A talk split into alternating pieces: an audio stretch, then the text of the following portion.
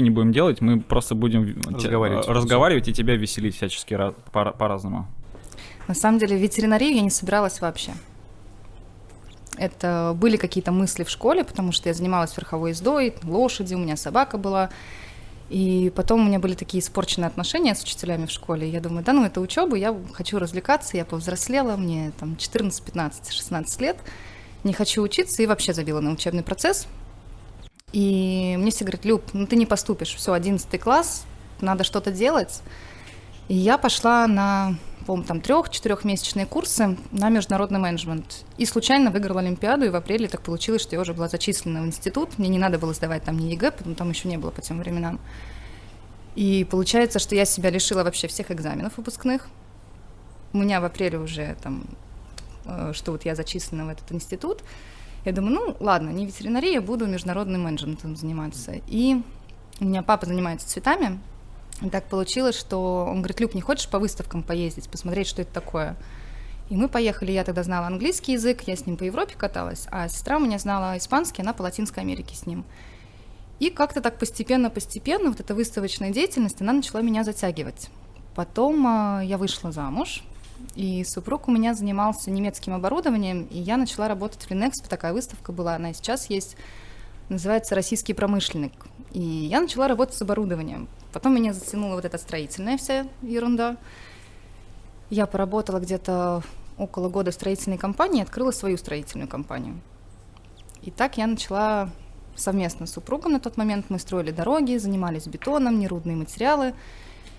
И я занималась там всей экономикой, подбор персонала, то есть вообще вот весь процесс. И потом у меня случился декретный отпуск, я подумала, что я не хочу возвращаться вот в эту волокиту, бумажная работа, это экономика.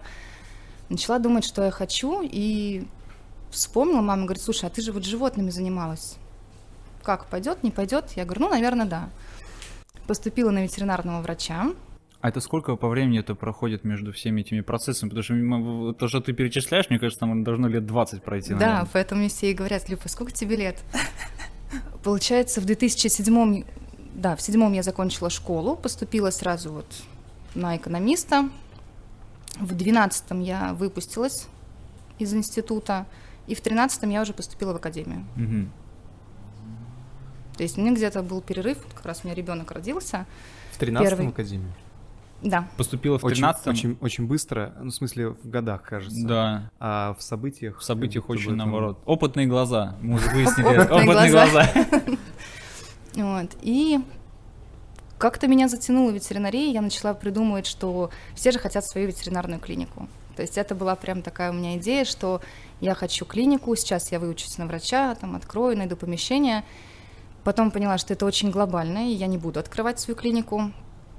И у меня есть друзья-программисты, они мне написали, я придумала проект, я хотела элитную выездную службу, то есть заключать э, договор с какими-то клиниками, угу и будет приезжать красивый, я почему-то хотела там определенная форма, шевроны, что я смотрела машины скорой помощи, которые вот списаны, я думаю, сделаю себе красивый автомобиль, буду рассекать. В общем, вбухала огромное количество денег на разработку этой программы, она до сих пор там у меня пыльная лежит дома. И в 2018 году у меня вот в один день поменялась вообще вся моя жизнь. Просто mm-hmm. вот моментально с утра я думала, что у меня все стабильно, все хорошо. Вечером я поняла, что дальше я иду с сыновьями одна. Начался такой серьезный бракоразводный процесс. И я понимала, что для того, чтобы мне стать хорошим врачом, я должна стать плохой мамой, потому что очень много работы, это нужно брать дополнительные смены, не ночевать дома, либо стать хорошей мамой, но никаким врачом. Я вот такие вот не люблю, когда вот посередине, и я начала думать, а что я вообще умею. Я помню, мы сели с подружками, которые вот там со мной в академии учились, взяли, вот у нас был обед там на, в академии, мы взяли листик, он говорит, Люб, что ты вообще умеешь? Я говорю, ну вот в бетоне разбираюсь, там в нерудных материалах разбираюсь. В цветах. В цветах, да. И то есть это выходило, что это ветеринария и выставки. Угу. Я говорю, слушайте, я говорю, а в Питере вообще есть кто-нибудь, кто вот, вот этим занимается? Потому что я сама никогда не ходила на конференции. И потом мне такое, как реабилитация, я взяла билеты в Сочи и в мае поехала на Черноморскую ветеринарную конференцию. Это вообще была первая конференция, которую я посетила, и настолько я прониклась этим процессом. Какой год? 18 18 ага. Да. И мне как, так все понравилось. Как, как, как все близко. И так, да, и настолько это было прям, я понимаю, что мне нравятся эти залы, мне нравится выставка. Я ходила просто вот настолько воодушевленная. И вернувшись потом вот из Сочи, я начала искать организации, которые этим занимаются. Нашла ВКонтакте Арсения Львовича. Я пробила, там, Интересно. пробила данные, что он имеет отношение к этой организации. И просто ВКонтакте написала, что «Здравствуйте, меня зовут Любовь Осипова, у меня есть опыт работы с выставками, есть опыт работы в клиниках, я хочу работать у вас». Он мне не отвечал, я пробила его телефон, позвонила, говорю, здравствуйте, я там две недели назад написала вам ВКонтакте, вы мне не отвечаете. Он говорит, да, я видел, говорит, но нет вакансий. Я говорю, ну, давайте пообщаемся, ну просто пять минут, как бы, может, вакансия какая-то появится. Он говорит, ну честно, нету, но я обещаю подумать. Позвоните мне как-нибудь потом. Я через неделю говорю, здравствуйте, вы подумали? Арсений, короче, чисто в своем ключе. Вот, он как раз у нас приближался ХВК, 2019 год. И он говорит, ну, я, наверное, ничем не могу помочь. Вот у нас есть Василий Рублев, вот его телефон, приходите, пообщайтесь, давайте на собеседование. Я пришла в декабре, в 19 18 году, это был 18 еще год. В декабре 18 года я пришла на собеседование, меня сразу взяли, и как-то так вот быстро-быстро-быстро у меня все это пошло. Первый конгресс у нас как раз вот был февральский, это хирургический в экспофоруме, когда первый раз проводили на этой площадке. И настолько мне это все понравилось. Это есть... твой первый, получается, да? да? Вот то, что в форме, это, это твой первый, это первый, да. грубо говоря, проект э, Санкт-Петербургского ветеринарного общества, это твоя первая, условно, выпускная работа. Да. Но это там же я пришла, когда Вася с Алиной уже сделали огромную, просто там, колоссальную часть работы, mm-hmm. и я подключилась на тот момент именно на, вы, на выставочную часть. То есть mm-hmm. моя задача была найти экспонентов, э, сделать такую красивую выставку, и потом как так потихоньку, потихоньку я уже начала подключаться к другим процессам. Ну, то есть это не было с нуля, ты пришла, и уже что-то было, какая-то что-то база, было, конечно. основа, которую ты начала развивать совместно с ними. Да. На да. тот момент. На то тот есть момент. идея проводить э, конгресс в экспоформе, это полностью была Васина идея. Mm. И дальше весна, Вася принимает решение, что он уходит из компании, и я остаюсь одна в обществе.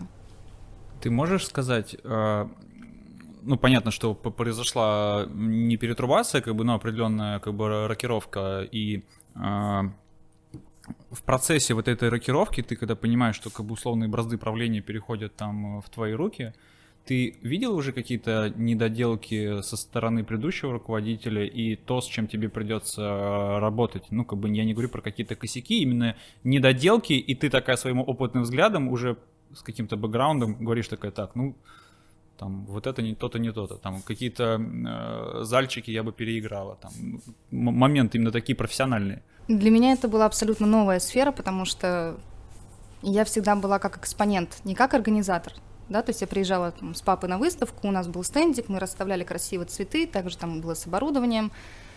А, с точки зрения организатора это были первые мои проекты. То есть я отработала первый ХВК в экспофоруме с Васей, с Алиной, и у нас была лабораторная диагностика тоже.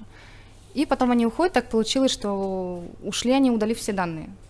Поэтому у меня не было возможности как-то посмотреть, что там неправильно сделано, у меня была возможность начать с чистого листа и сделать так, как это я вижу. Удалили все данные предыдущие, ну, началь... начальники, которые были а, Рублев mm, или, или кто? Да. То есть, э, грубо говоря, была снесена какая-то база, наверное, да, какие-то контакты? Ну, я начала вот с чистого ну, листа. Ну, с нуля, да. ну, с нуля, да. То есть основа была, Поэтому... потом ее не стало. Нет, у меня не было людей, которым я могла позвонить, посоветоваться, что вот, а как вот в этой ситуации поступить, а где брать экспонентов. То есть я просто брала каталоги, старые журналы, начала... Это вот та причина, по которой я вышла на регионы и почему мы стали ездить вообще, там, Краснодарский край, а, в Новосибирске стала ездить. Мне нужно было посмотреть, как вообще проходят конференции. И так потихоньку-потихоньку, вот Черноморка для меня это вообще, наверное, любимое мероприятие, потому что в какой-то момент это просто стало как спасательный круг для меня. Потому что Сочи, море? Или потому да, что люди? потому что это было первое мероприятие, mm-hmm. которое я посетила, которое меня настолько воодушевило, что вот я хочу этим заниматься. Mm-hmm. Это прям вот такой знаковый, наверное, момент был, да, когда, да. когда ты все-таки приняла, ну, я даже не знаю, бразды правления ли на самом деле, там еще а и геморроя, нет? прости, дофига. Да какая разница, если ты бразды правления принимаешь, то ты и геморрой тоже двумя руками обхватываешь. Собственный, ну, к сожалению. Каждому свое. Слушай, а ну по- понятно, что помимо тебя там еще какой-то на- на- народ участвует. Сколько вообще людей задействовано э, в организации э, проектов, конференций? Сейчас три. Трое. Два месяца назад было два. Ну, я знаю, что там Сережа подключился. Да. Да. Вот. Так, это я и Аня Воробьева, и я могу сказать, что Аня у меня, по-моему, третий, да, третий человек, который пришла мне в помощники. Вот Ане просто низкий поклон, потому что настолько она включилась в работу и настолько она чувствует, где нужно помочь, как нужно сказать, как нужно донести до меня информацию. Потому что до Ани я прям страдала и мучилась, если честно. Ну, то есть ты все, грубо говоря, тянул на себе, правильно я понимаю? Да. А есть же еще, ну, это, грубо говоря, это те люди, которые работают ну, на постоянке. А есть же, наверное, какие-то волонтеры, кто там сидит, раздает бейджики. А, Это как, как, а где эти люди находятся? Ищу непосредственно перед каждым мероприятием. Где-то знакомых подключаю, там, на прошлом, на позапрошлом ХВК у меня племянник мой работал. То есть я просто кидаю клич, что, ребят, нужны помощники на площадку. Э, Вот машину сама разгружала. Поэтому тут как бы на каждое мероприятие ну, где-то они как-то, не знаю, как-то находятся. Вот именно если брать штат, то сейчас это три человека, я, Аня и Сережа. Плюс у нас есть медиа-отдел, который вот непосредственно там дизайн делает всех вот наших там бейджи, сертификаты. А кто работает на площадке, ну, это Ну, студенты ну, в основном привлекаются. Хватает? Да, да. Ну, то есть три человека, чтобы организовать такой огромный проект, как ХВК, достаточно. Трех человек. Нет, но мы справляемся. Вот. И у меня вот вопрос как раз в этом, что как бы, блин, ты одна справляешься, но сколько бы в твоем понимании было бы оптимальное количество людей? Ну, ты взяла и со- создала свой отдел работы по развитию э, менеджмента, не знаю, там, организации. Вот сколько человек? 10, 20, 15? Десять. 10 человек. 10 человек, да, но у меня проблема с делегированием. У меня есть такой пунктик, что я настолько контролирую каждый этап, мне нужно, то есть я сама, вот сегодня я занималась тем, что я распечатала такая миллиметровая бумага, Мгм. и я сидела и просчитывала инженерные схемы стендов на следующий ХВК на 23 год. То есть мне нужно вот самой, чтобы я все просчитала, посмотрела, там, сравнила с другими мероприятиями. Мне очень тяжело передавать работу. Даже если я ее передаю, я вот так вот стою над душой и вот так вот из-за плеча подглядываю, а как вы ее делаете. Но это скорее минус. Ну, То есть я потихонечку учусь это отдавать, потому что каждая конференция у меня потом неделю я просто лежу. Вы продолжаете работу, когда нету никаких мероприятий? Конечно. В чем, в чем работа заключается, а, когда нету конференций, когда нету мастер-классов, когда нет выездов? Чем ты Это занимаешься? я переведу, в смысле, вы что, балду пинаете, пока ничего, ничего нету? Да. Почему? Мы же все мероприятия готовим заранее. Готовь Саня летом. Да. То есть, соответственно, для того, чтобы провести ХВК в феврале 23 года, мне нужно найти спонсоров, мне нужно найти лекторов, там, модераторов, нужно нарисовать эти схемы, договориться с площадками. То есть это постоянная работа. То есть нет такого, что так, через месяц у нас конференция, заработаем. Мы пинали балду Нет. полгода, теперь давайте поработаем немножко. Ну вот сейчас у меня параллельно идет подготовка к пяти конференциям, плюс у меня есть региональные... К пяти. А какие у нас... Впереди у нас офтальмологическая конференция. Да, август это офтальмология, Да. потом сентябрь это лабораторная диагностика. Дальше у нас идет NVC, у меня там стенд, мне тоже нужно все подготовить. Блин, у меня тоже, у меня, у меня тоже Да. на, на NVC еду. Потом в ноябре у нас э, идет неврологическая конференция, в декабре у нас идет реанимация анестезиологи. Это что-то новенькое, по-моему, это да? новое, да, мы будем ежегодно делать. И февраль это ХВК.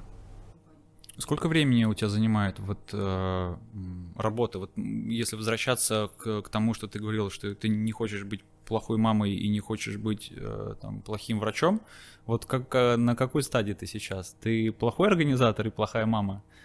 Я хороший организатор и хорошая мама. Вот, то есть ты все-таки заняла какую-то золотую середину, да? Это та работа, которая, конечно, командировок у меня стало гораздо больше, потому что когда ты работаешь врачом, там смена с 9 до 9 она у меня была. И здесь я могу просто на неделю пропасть вообще из жизни детей, куда-то уехать. Там... Ну детям же не два года. Нет, дети уже взрослые. Ну и все. Поэтому, Можно Ну, побыть плохой мамой. да, при этом вот сейчас лето, я могу сидеть на даче с детьми, у меня стоит ноутбук, принтер, я занимаюсь своей работой, и при этом я нахожусь рядом с детьми. А тебя дети не стопорят? Меня Тимур стопорит. Ну, то есть он, я приезжаю, плане- а я тебе сейчас объясню. Они Я- такие же шебутные, мне кажется. А я тебе сейчас объясню, в чем прикол. То есть я, допустим, э, приезжаю, там, неважно, с работы или там с каких-то дел, э, и Тимур такой, типа, поехали на озеро. Я такой, ну окей, поехали. Он говорит, давай на великах. Я говорю, давай. Он говорит, а давай через лес. Ну, типа, не по стандартной дороге, а давай через лес. И ты начинаешь как-то, э, ну, как-то в- в- вот выцеплять вот эти вот какие-то маленькие простые вещи, там прокатиться через лес там по говну, там по- как- когда-то там Тимур свалился в лужу, какие-то вот такие вот жизненные маленькие бытовые вещи, которые все-таки заставляют тебя по- почувствовать какую-то условно, не знаю, там ма- маленькую жизнь, потому что вот в этой суматохе Ну, наверное, дети, да, помогают. Я вот с ними ходила первый раз на наш большой стадион, а у меня дети оба футболисты, и мне кажется, я веселилась больше, чем мои дети, потому что это футболисты, мяч, там все кричат, у нас там клуб- болельщиков, и я прям вот втянулась, то есть мне кажется, я наравне с ними. Вот там Это «Зенит вот Спартак» был? Да, Серьезно? мне так понравилось, да. Круто. Ну, там еще счет такой был приятный. Вот, то есть, наверное, дети отвлекают вот в этом плане очень хорошо. или дополняют общую картину. Дополняет. Я думаю, мы сейчас блиц-опрос небольшой сделаем. Давай, Блиц-опрос. давай, понеслась. Классика или современная? Классика. Окей. Детектив или мелодрама? Мелодрама. Ха, я знал. я знал. Ну, Меладзе или Стинг? Стинг. Фу, спасла. спасла ситуацию, слава тебе, Господи. Поработать на отдыхе или отдохнуть на работе? Поработать на отдыхе. Поработать на отдыхе. Ну, в принципе, из предыдущего было понятно, да. А, оптимизм или идеализм? Оптимизм. Мгм. Собаки или кошки? Собаки. Богатство или перспективы? Перспектива. Любовь или отношения? Любовь. Сладкое или острое? Соленая. Запад или восток? Восток. Отлично. Нифига себе. Ты где эти вопросы надыбал? Есть же какие-то вещи помимо работы, есть э, семья и должно быть время на себя. Вот какую Есть. книгу ты читаешь сейчас? Потому что я даже сейчас я специально притащил книжку. Это просто, мне кажется, мой позор, потому что не то, что я ее сейчас читаю, я ее читаю последний год, и я не могу ее прочитать. Это Насим Талеб «Антихрупкость». Не слышал. Я тоже. А, а что, а что это? Это художественное? Это нет? про антикризисное управление, про то, как в, в кризисные ситуации выстраивать себе в плюс. Что последнее э, из классической литературы ты читал? Ну, это, наверное, совсем в школе, я классику. Вот То есть сейчас вообще- Вообще нет. Короче, То есть литература профессиональная. Сейчас. Не- больше такая душевная, наверное. Понятно. Про То есть- мышление. Мне нравится психология. Мне очень нравится. То есть... Кастанеда. Карлос Кастанеда читала? Нет, не читала. Серьезно? Не читала. Тогда психологии можно не говорить. Короче, э, в тему о том, что ты, во-первых, читаешь э, литературу, которая так или иначе совмещена с рабочим процессом, Мгм. да, организации. Я для себя открыл обалденную книжку, которую я даже у себя в Инстаграме публиковал и выкладывал. Э, Книга, которую написал американский онколог, которую зовут Азра Раза, такая еврейская тетенька, из чего состоит борьба с раком до последнего. Эта книга, написанная автором, э, посвященной в первую очередь взгляду онколога на э, не сколько медицину, сколько на э, восприятие больного человека Мгм. проблемы, восприятие онколога проблемы и взаимодействие. То есть э, я для себя в какой-то момент сделал вывод, что, это опять же я говорю за себя, что э, процессе работы, и тем более достаточно сложной как бы, с точки зрения как бы, онкологии, не то- то, что онкология сложная, а именно психологические преодолевания как бы, смерти, отсутствие каких-то долгосрочных перспектив и так далее, это очень тяжело. Ты пытаешься поймать какую-то ниточку э, и найти единомышленника, и вот в подобных книгах, мне кажется, многие и медики в том числе, да, которые, во-первых, кому-то надо выговориться, и они пишут подобные э, книги, а есть люди, которым нужна какая-то поддержка. Вот ты для себя в этой литературном источнике, который ты читаешь, ты ищешь больше какое-то самообучение, либо ты, как, как и я, вот Поддержку. поддержка. да? Да, ответы на те вопросы, которые меня А еще говорят, что Селиев не зарабатывает на подкасте. Чего ты? Я вообще ничего не зарабатываю, ты что, у меня денег нет. Но сейчас я стала очень мало читать, прям вот заметно мало. Ты чувствуешь какой-то дефицит от этого, нет? Нет, просто я устаю и прихожу, у меня даже нет... Я беру книгу и начинаю ее читать, и все, две секунды я сплю. Поэтому мне, наверное, как-то проще вот посидеть, послушать, не знаю, там, классическую музыку, инструментальную, и меня это расслабляет. А ты не пробовала аудиокниги никогда? В машине, кстати, да. Аудио слушаю, да. А, блин, ну, отличная В машине может быть, но тоже я начинаю засыпать. Я вырубаюсь везде. Блин, за рулем вырубаться опасно, как-то не слушая аудиокниги. Лепенков, кстати, как-то рассказывал, что он заснул за рулем, он как-то ехал с Эстонии э, да. и, и влетел в канал, это было типа там 4 там или, да, 4 года назад где-то. У меня был такой момент тоже. я еще тогда работал администратором в фитнес-клубе. О, как. И одновременно спортпит продавал, но это было очень давно. А, я ехал после смены, причем довольно далеко, под Питер, там километров 100 с лишним. Смена 16 часов. Там приезжаешь в 7 утра и уезжаешь оттуда в 11 вечера. Что-то такое было. И я буквально заснул, я не знаю, на секунду, наверное. Но этого хватило для того, чтобы немножко съехать с дороги и прилично обосраться. Я, я, я как-то э, это ехал, это я еще в этом, в Катанай работал тоже после какой-то ночной смены или поздней вечерней, в общем, не, не, уже не помню, не суть. Короче, я заснул за рулем, но при этом я ехал по кольцу, и я просто поймался на мысли, что я проехал там условно какой-то пост ДПС, и потом я открыл глаза, я проехал метров 500, наверное. То есть ты такой... Типа, это что, была транспортировка какая-то во времени? То есть ты как-то там перескочил, и я как бы очень жутко как бы обосрался на самом деле, потому что это очень страшно, потому что ты такой ловишься на мысли, окей, я проехал 500 метров, просто с, с закрытыми глазами, то есть я, я не съехал с полосы, я как бы вот как ехал, наверное, так вот, так и, и пронес. Ну, это повезло. Это повезло, потому что как бы зас, заснуть за рулем это дичайшая вещь, и после этого случая, это, кстати, очень полезная вещь, когда ты преодолеваешь какие-то большие расстояния, потому что я иногда могу проехать там, не знаю, там тысячу километров в день, э, ну, по, по необходимости. А, и я как-то возвращался с одной из таких поездок, потому что я ребенка должен был отвезти в Беларусь 500 километров и потом 500 километров обратно в один день. Вот, и э, на следующий день я типа, не выспался, на следующий день мне надо было ехать там типа на дачу.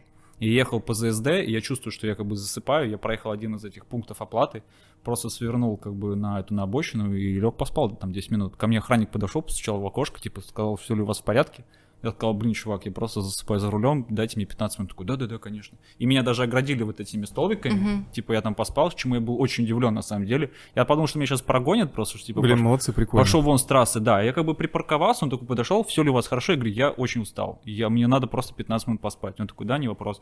И они выставили конусы, чтобы как бы мою машину объезжать. Ну, я на аварийке стоял, но меня это очень поразило. Поэтому, блин, если засыпаешь за рулем, Лучше, лучше остановиться, конечно. Лучше остановиться, лишние там 10-15 минут как бы покемарить, подремать, не знаю, там походить, позевать, пописать, как бы, ну, как-то себя это, раз это расколошматить. Теперь моя очередь заработать. А, на нынешней машине мне это не сильно страшно, потому что моя машина рулит по полосе и сама тормозит и, и газу дает. Наверное, мне действительно не сильно страшно на машине Хавейл. Ну, блин. А ну... не страшно, что она может не справиться со своей задачей, а ты да на меня будешь рассчитывать? Конечно, конечно. А, кстати, извините, перебью, пока ну, я помню. Давай. А, я недавно читал статью по поводу этих автомобилей Tesla. У них в программное обеспечение, когда ты едешь э, за рулем на автопилоте, у них в программном обеспечении забита такая фича, что если э, авария неизбежна, а компьютер это прогадывает там за доли секунд, отключается автопилот, и в момент столкновения... Типа это не автопилот, в принципе. Угу. Чтобы э, судебные вот эти все издержки не э, ложились на, э, на компанию. Угу. Угу. Прикольно. Хитро. Хитро, да-да-да. А еще недавно я видел забавный ролик э, в интернете э, с этой э, с какой-то теткой, типа с, с русскоязычной, которая э, живет в Штатах, и она рассказывала, что она там типа проколола там колесо на Тесле, и приехала служба, которая поменяла ей там это колесо, и бла-бла-бла, они такие все молодцы. И при этом, что эти сотрудники, они приехали на какой-то дизельной машине, как бы, ну, они вроде типа за экологию, как бы, знаешь, там типа переживают, но при этом приехали на какой-то пердящей дизельной машине коптящей, ну, как бы меня это очень повеселил этот момент. Поэтому... Все же экономят. А? Все же экономят. Я бы не хотела себе машину с автопилотом. Почему? Не, ну в России, наверное, это сложно. Вернемся к дел- вопросу делегирования. Да, да, Да, да, мне да. кажется. Я не знаю, я вот сколько лет ездила на механике, у меня никогда не было вопросов, там, какая машина, там, это может быть грузовик, это может быть маленькая механика, автомат, но я сама управляю. Ну, ты Мне полностью, ты как бы сама себе как бы больше доверяешь, чем Да. чему-либо. У тебя телефон супер простой. Я супер просто им пользуюсь, как телефоном, фотоаппаратом. Ну, и все. Да. Ну, мне кажется, это од- один из таких оптимальных подходов. Ну, типа, ты слишком много доверяешь окружающим, или, ну, каким-то там гаджетам. Нафиг надо, короче говоря. Ну, а Я- Они жизнь прощают, мне кажется, нет? Но мне лично, да. Ну, у меня это в основном камера, шагометр и непосредственно телефон, который вот я звоню. Шагометр? Шагомер. Шагомер, конечно, да. Шагометр. Шагометр что? Ну, навигатор, конечно. Ну, куда без него? Куда ну и все, него? в принципе. Карты, фото, музыка, телефон, калькулятор. Больше ничего не нужно. Мне кажется, чтобы Люба начала кому-то что-то делегировать, надо, ей- чтобы ей кто-то подарил, подарил Теслу просто. Нет. Не мой формат. Я же когда выбирала себе машину, и я стояла в салоне, мне говорят, а что вы собираетесь возить? Сайбертрек. Сайбертрек. Вы не знаете, что это такое, нет? Нет. Сайбертрак. Сайбер... Хорошо, Сайбертрак, неважно. Но ты пони- понял, что это такое. Ну, это трек такой- это трек, а трак это грузовик. Да, сайб- хорошо, Сайбертрак. Это огромная... Волк, во- Это волк, волк это ходить. колесах? Да, да, да, вот да, эти? да. Это, это такой, короче, просто кирпич неотесанный со всех сторон, металлический, у которого бронированные стекла, огромные колеса. э, И он как раз-таки на автопилоте А с- с электродвигателем. Спокойно. Через, М. через, Это, через это тоже Тесла, просто Сайбертрак. Возвращаясь к вопросу о э, конференциях, ты уже сколько, получается, лет суммарно этим занимаешься? Три года? Четыре? Ну, почти четыре. Почти четыре года. А, Считаешь ли ты, что мы достигли какого-то условного потолка в образовательных программах? Нет, абсолютно. Потолка его не может быть. Чем, Ты чем... имеешь в виду, что формат у всех э, Да. схожий? Да, ну, во-первых, это, во-первых, это одинаковый формат. А, во-вторых, э, это лично мое мнение, что э, конференции в- э, вот сейчас уже, ну, сколько я за ними наблюдаю, там, условно, не знаю, там, с 2008 года, Мгм. они уже э, последние лет пять, наверное, приобрели больше м, какое-то, наверное, больше маркетинговое значение. Опять же, если вдаваться в ту же самую там эту тему про Тесла, да, над которой мы сейчас угорали. Маркетинг, сфоткаться с бейджиками, сфоткаться с лектором, чего меня жутко всегда бесило. Почему? Мне кажется, это возможность людей, которые живут в регионах, у которых нет возможности как-то получить образование, да, приехать пообщаться с коллегами, которые вот на уровень повыше. Почему нет? То есть, если вот, например, меня брать, для меня онлайн э, конференция это вообще не мой формат. Я вот ставлю, и я не могу заним... мне нужно чем-то еще заниматься. То есть, если я приехала на конференцию, которая в очном формате, вот лектор, я его слушаю, я потом подошла, пообщалась, подискутировала, то онлайн формат я не воспринимаю вообще. И мне кажется, что вот у нас тоже был спор там с некоторыми организаторами, что умрет вот именно вот этот формат очных, что мы все должны уйти в онлайн или нет. И вот я всегда за живое общение. То есть это возможность э, чему-то научиться, пообщаться, это знакомство. Ну, то есть ты считаешь, что э, с точки зрения развития именно э, обмен опытом, это всегда очное общение? Конечно. Ну, это идет в Не противовес. все Ну, люди ну, это смотри, нет, наверное, есть, э, кто приезжает. Ну, я потом скажу. Да, если мы берем человека, который вот ставит цель, я хочу научиться чему-то новому, Мгм. он может никуда не ездить, он может открыть интернет, и он на- научится, если будет такая цель. А, Если мы говорим про такую социальную жизнь, да, про коммуникацию, то это именно живые конференции. Я вот примерно к этому и хотел подвести. Ну, может быть, я неправильно просто Вопрос, кто с выразился. какой целью туда приезжает? Да, О, да. Просто да, кто-то туда так, приезжает Да. именно как типа а там потусить, Мгм. И вот именно это всегда пропа- будет такой процент людей, которые приходят Ты потусить. была на, на человеческих конференциях, ну вот, э, которые гуманитарные врачи организовывают? Да, у меня родители медики, и я с мамой прокаталась. Гуманные, что ли? Гуманная, да. Да. Я был несколько раз на Белых ночах, это онкологическая конференция, куда съезжаются, ну, вообще со всего мира э, онкологи, человеческие, естественно. Мгм. И я могу сказать, что это, это жизнь. То есть люди туда приходят, там, типа, в кулуарах пообщаться, выпить кофе, но как только там, условно, звонит звонок, как Мгм. бы начинается конференция, они все разбегаются. в зале стоит просто какофония. Они спорят, они общаются, кто-то выходит там, говорит, вы все, Иван Петрович, говорите ерунду. На самом деле это исследование, оно пройдено там когда-то, и там уже его забраковали. Идет какая-то жизнь, понимаешь? Я когда к нам прихожу, это не, не в укор тебе, это просто, ну, как бы какое-то, ну, мое личное мнение со стороны. Что я туда приезжаю, и я вижу маркетинг. Я вижу маркетинг. Я не вижу э, заинтересованности, к сожалению. Может быть, конечно, она есть, безусловно. Но я почему говорю про потолок? Почему я задал это такой, может быть, немножко скользкий вопрос и колкий? что когда начинается ХВК, либо когда другая конференция, бейджи, бейджи, бейджи, бейджи, бейджи, бейджи, бейджи, бейджи. Ну, как отметился, что я там Типа был, я да. там был, окей, а ты посмотри посмотрите. просто, сколько у нас людей, костяка, сколько у нас даже в клинике Сотникова костяка, сколько в Питере, в принципе. То есть людей, тех, которые а, начали что-то делать в отношении ветери- ветеринарии. То есть они где-то выступают, что-то исследуют, что-то э, сами там Ты понимаешь, спрашивают. Денчик, ты понимаешь, в чем вопрос? Что люди, которые приезжают в ряде случаев выступать, Мгм. они выступают, потому что им нужно засветиться.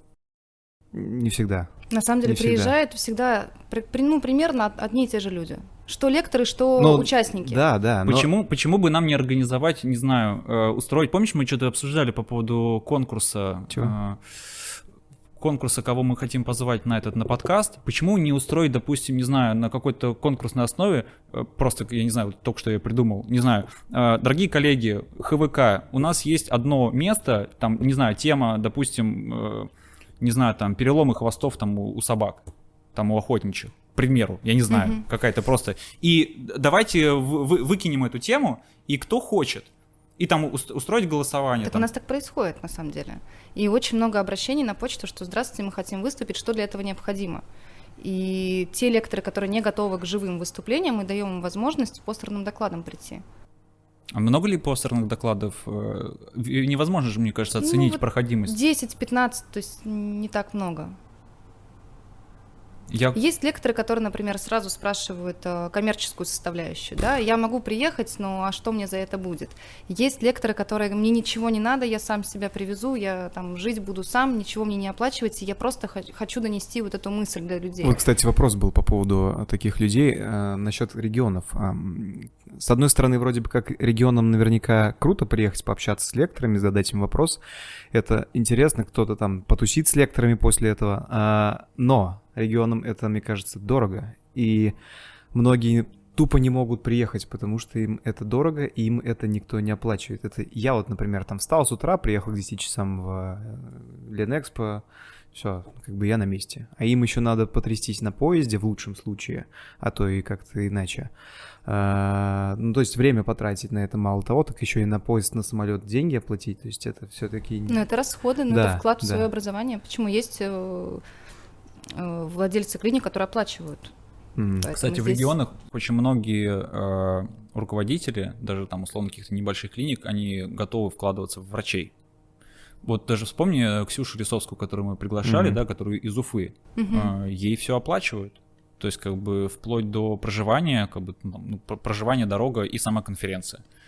Вот, поэтому... У нас есть клиники, которые звонят и говорят, там, мы хотим 12 билетов, пожалуйста, там, выставите нам счет, у нас 12 врачей, мы хотим обучить.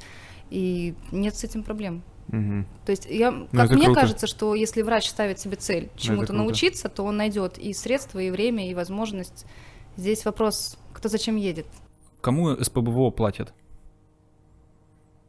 в смысле кому платит. Ну, ты говоришь, вот приезжает врач и говорит, я вот готов приехать, а что мне за это будет? Как бы ветеринарное общество же оплачивает к- каким-то лекторам. Тебе теперь точно не. Мне, не- да, мне никто ничего не платит. Все индивидуально. Все индивидуально. То есть, как бы это условно да, какие-то такие дог- договорные моменты, и нет такого, что типа мы тебе У платим. нас же а не тебе не- коммерческая организация. Вот. И, Откуда вы деньги-то соответственно, возьмете? Ну, Вот. лишние, лишние деньги. У нас нет лишних денег, поэтому мы проводим... Это на самом деле вот можно параллель провести журналом. То есть я еще дополнительно занимаюсь распространением журнала по России. И То есть, у можно нас... в метро увидеть? Да. Белостровское направление, электрички. Да, следующая станция солнечная. То есть, на самом деле, у нас журнал уже, как мы тоже его распространяем, мы его не продаем. Поэтому то же самое конференция. Моя задача сделать так, чтобы наша организация не ушла в минус при организации данного мероприятия. То есть, чтобы у нас вот был баланс, поддерживался. Но при этом, чтобы это мероприятие состоялось, чтобы оно понравилось, чтобы врачи получили ту информацию, которую хотят. Поэтому здесь про то, что такой вот коммерческий интерес, нет, это не про это. Поэтому, когда я набираю лекторов, я объясняю, как мы работаем. Есть согласные, есть несогласные. Сколько отваливается по проценту? У меня никто не отвалился. Ну, по деньгам я имею в виду. То есть даже они приходят и говорят, мы хотим за деньги, а ты говоришь, но денег не будет. Да. Но они соглашаются даже без денег. У меня есть лекторы, которые нигде не читают бесплатно, а у меня не читают. Видимо, где-то есть какие-то рычаги давления, которых мы не знаем. Ну, возможно, да, какая-то такая ветеринарная мафия там организованная. Помнишь, мы с тобой как-то на подкастах еще поднимали вопрос, типа, у нас э, есть такой переизбыток, что ли, информации, и мы до какого-то определенного шага э, ну, доплыли, шагнули, не знаю, что у нас есть э, такой потолок не в организации лекции, не в самих мероприятиях, а именно в информации, что мы вроде бы как условно все знаем, mm-hmm. в кавычках, вот, но не знаем при этом ничего. Есть ли какое-то такое ощущение, что реально с каждым годом инфа одна, одна и та же, одна и та же. Перетекающая. Да, да. Нет, я бы так не сказала. То, что перенасыщение в количестве мероприятий, это сто процентов да. Mm. Потому что даже составляя график, я одно время предлагала, почему я знакомлюсь с другими органи- организаторами, mm. а, потому что удобнее составить общий календарь и, например, там вот у тебя в первых числах проходит мероприятие, прочитайте базу, а мы потом за вами прочитаем уже продвинутый уровень. Ну, чтобы это было как-то соорганизовано, а не так, как это получается сейчас, что многие клиники говорят, а мы тоже хотим организовать конференцию, мы хотим организовать мастер-классы, и получается вот эта вот раздробленность, когда в один месяц одинаковые специализации, конференции, мастер-классы, и это сложнее врачам. То есть и сложнее привлечь компании, которые будут поддерживать формирование данного мероприятия, и также сложнее врачам выбрать, куда они пойдут, потому что и этого лектора хочется послушать, и этого. У меня вообще была такая идея, что нужно создать какую-то единую организацию, которая будет контролировать все вот эти процессы по конференциям, чтобы Очень был интересно. единый календарь. Потому что все знают, что такое NVC. Да, что вот октябрь, например, вот никто не трогает октябрь, потому что это NVC, к NVC все готовятся и все хотят там прочитать. А, и должны быть крупные мероприятия, перед и после которых не должно быть других конференций. Но это же, ну, невозможно же со всеми договориться. У каждого же есть свои, как бы, там, шкурные интересы какие-то, коммерческие в том числе. Ну, вот в этом и проблема. Со всеми, наверное, нет, но можно какой-то такой конгломерат создать, наверное. Просто ну, и, из основных, из основных да. игроков. Да. Почему мы сейчас очень много теряем на численности участников? Э, региональных мероприятий стало очень много.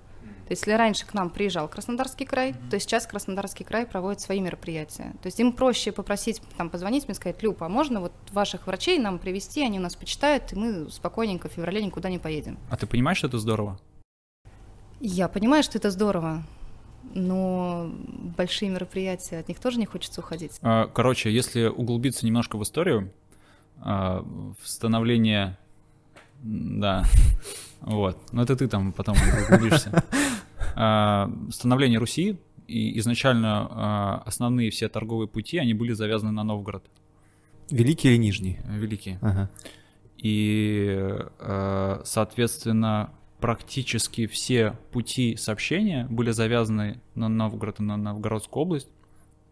И условно назовем это регионы, но это волости. Они были абсолютно нищие и они не позволяли, а, ну, безусловно, за счет каких-то а, набегов краткосрочных, они не давали а, окружающим территориям развиваться, хотя те тоже сам были там богатые там и на, на пушнину, там на, на дичь и прочее. Вот. Но именно концентрация так называемая эгоцентрическая, да, вот там типа угу. только вот там, не знаю, Санкт-Петербург. Только Москва. Только Москва или только Санкт-Петербург. Это, конечно, хуже для всей организации ветеринарии. Это, безусловно, плюс для нас, согласен. Но с точки зрения как бы общего развития, это гораздо лучше, если каждый из регионов будет развиваться э, каким-то, условно, не своим путем, да, ну, то, что ты сказала, здорово, на самом деле, по созданию календаря. Почему бы нам всем действительно не организоваться и, не знаю, не создать календарь, там, допустим, Черноморская конференция, кардиология, там, хирургия, и тащат с Москвы с Екатеринбурга, с Новосибирска, ну, каких-то условных центров. И народ как бы съезжается туда, раз. Ну, есть Я бы как сделала, на самом деле. Те врачи, которые ездят по регионам читать, там нужно читать м, непосредственно под ту клинику, в которой они едут информацию. а уже вот более сложный материал уже давать на крупных мероприятиях. Хорошая идея, мне кажется, это. Я же отлично. еще дополнительно так получилось случайно, я вообще не планировала это делать. Но мне звонят и говорят там, Люб, мы очень хотим врачей. И я, получается, что вот большую часть врачей наших начинаю куда-то возить. То есть я сама не еду, но я свожу людей. И таким образом получается, что к организации того мероприятия я отношения не имею, но как связующее звено между клиникой и Посредник. обществом. Да. А летом сейчас меньше стало таких запросов? Да нет, они всегда есть. Ну, как-то плюс-минус больше в какие времена года, не знаю. Круг- круглогодично, разницы, да? круглосуточно, Понятно. да. Хорошо, а как ты вообще тогда оцениваешь всю, э, в, ну, вот это наше ветеринарное сообщество м, в целом с точки зрения развития? На чем ты бы сделала основной акцент? Вот именно, если мы говорим про развитие и движение только вперед, ни шагу назад, как ты видишь э, дальнейший, понятно, про календарь я понял, что еще ты можешь добавить? Мы берем, в принципе, ветеринарии не только конгрессную деятельность, да? Да, конечно. Я бы продвигала специализации, потому что я сама начинала свою работу в клинике, где и хирург, и терапевт, и администратор — это все одно лицо. И это мы привыкли работать в крупном ветеринарном центре и понимаю, что такое специализация, что такое э, разные направления, да, скажем так. А регионы, которые приезжают на наши мероприятия, они этого не, все понимают. У нас огромное количество маленьких клиник, которые просто все делают. И, как мне кажется, это неправильно. Ну, У нас Нужно закат найти, выйти, да, просто вот одну то же самое будет. специализацию, которой ты хочешь заниматься, и углубляться вот в эти вопросы. Ну, в общем, ты считаешь, что если быть, то прям вот быть. Нужно выбирать, да, Мгм. непосредственно чем ты хочешь заниматься. Взять гуманную медицину. Так, У нас же мало врачей, которые а, делают... вот ты сегодня, да, не всё знаю, сразу, там мгм. насморк лечил, а завтра он тебя э, аппендицит это вырезает. врач-ординатор только. Ну, как бы это невозможно. Не, ну Поэтому почему? нужно просто модель э, гуманной медицины больше перекладывать на ветеринарию. И то, что, в принципе, у нас сейчас есть возможность покупать такое оборудование, да, и ставить в клинике, это уже огромный прорыв. Ну да. Ну, с гуманной медициной тоже там все так э, по, по это можно делить на 25, потому что очень, ну, доп- если про Европу говорить, то у них есть такая э, система, как э, семейный доктор. То есть это доктор, который ведет всю семью, да, то есть он закреплен за каким-то определенным, не знаю, районом города, и вот он ведет всю семью, детей, там, стариков, там, всех. Вот. И если вдруг требуется данному там, пациенту какая-то более узкоспециализированная помощь, он уже выдает направление. Нет такого, что ты взял и пошел к стоматологу у тебя болит зуб, ты вызываешь семейного врача, он приходит, начинает тебе зуб ковырять. Вот как бы до этого не, не- не докатиться, потому что это, ну, это то же самое, ну, А ты сейчас рассказываешь прям реалии наших терапевтов, мне кажется. Вот, вот серьезно. Ты рассказываешь больш- э, большинство того, что делают терапевты на приемах. Ну, реально. они- терапевт дифференцирует. в Ну, он, он Врач- дальше и не врач- и врач- лечит дальше. И лечит дальше. По WhatsApp, по телефону, или направляет кому-то к себе там. Подожди, идея Любы, как я понял, это условно есть врач, не знаю, на приеме, как у нас там терапевт, который Мгм. может отдифференцировать, не знаю, там э, кашель, там связанный с коллапсом э, трахеи у Йорка, Мгм. да, либо, не знаю, какой-нибудь там эксудативный бронхит, там, Мгм. вызванный какой-нибудь, не знаю, там какой-нибудь какой-нибудь бактерией, тебе виднее. И он может понять к пульмонологу, либо к эндоскописту. Мгм. Вот если он в состоянии дифференцировать, вот это норма. Но если он продолжает заниматься лечением дальше, то это углубление вот в это вот family doctor. То есть как бы это врач, который типа лечит и хрен знает. Ну что ты назначил гормоны, ну окей. Понятно. По Ну, такому да, да. принципу была построена мастер-ференция Виткэмп. Кстати, почему она, а поднимали- почему она заглохла, кстати? Она заглохла? Она не заглохла, она будет просто немножечко попозже. Ну, то есть это э, веткэмп, а потом был этот ХВК. У нас же было, помнишь, да? Да, у нас было... 20-й Мы год. пробовали разные форматы. Да, да, да, да, да. По-моему, я уже не помню, мы сначала провели отдельно Виткэмп у нас был, потом мы провели Потом он вместе. да. Да, и потом мы опять проводили э, раздельно. Просто сейчас настолько загруженный график мероприятий, это вот то, к чему, да, я говорила, что почему нужен единый календарь и не конкурирующие какие-то взаимоотношения, а как коллеги. То есть с коллективом NVC у нас дружба построена, мы общаемся, и мастер-ференция это непосредственно как раз вот объединение наших двух коллективов. И Виткэмп, когда родилась эта идея, это как раз-таки повышение уровня врача первого приема, который понимает, куда дальше направлять животное. То есть не занимается вот там, да, гадать на кофейной гуще, что мне делать с этим пациентом, ладно, посмотрю еще за ним там несколько приемов, а именно научиться дифференцировать и уже по узким специализациям направлять. И мастер-ференция у нас мы ее будем продолжать делать, потому что просто мы сейчас попали, у нас там пандемия, потом еще там часть мероприятий, и мы же когда организуем большие такие крупные мероприятия, там не на 100-200 человек, да, уже там 2-3 тысячи, мы все равно подвязаны на компании, которые оказывают нам помощь, потому что сметы, они... Я, конечно, очень хотела уйти от цифр, когда уходила в ветеринарию, но... Никуда от них не уйти. Никуда. А, много а... таких компаний, которые, извини, что перебил, а, много таких компаний, которые я не знаю, конкурирующие, что ли, или, или, может быть, коллегиальные в Петербурге конкретно.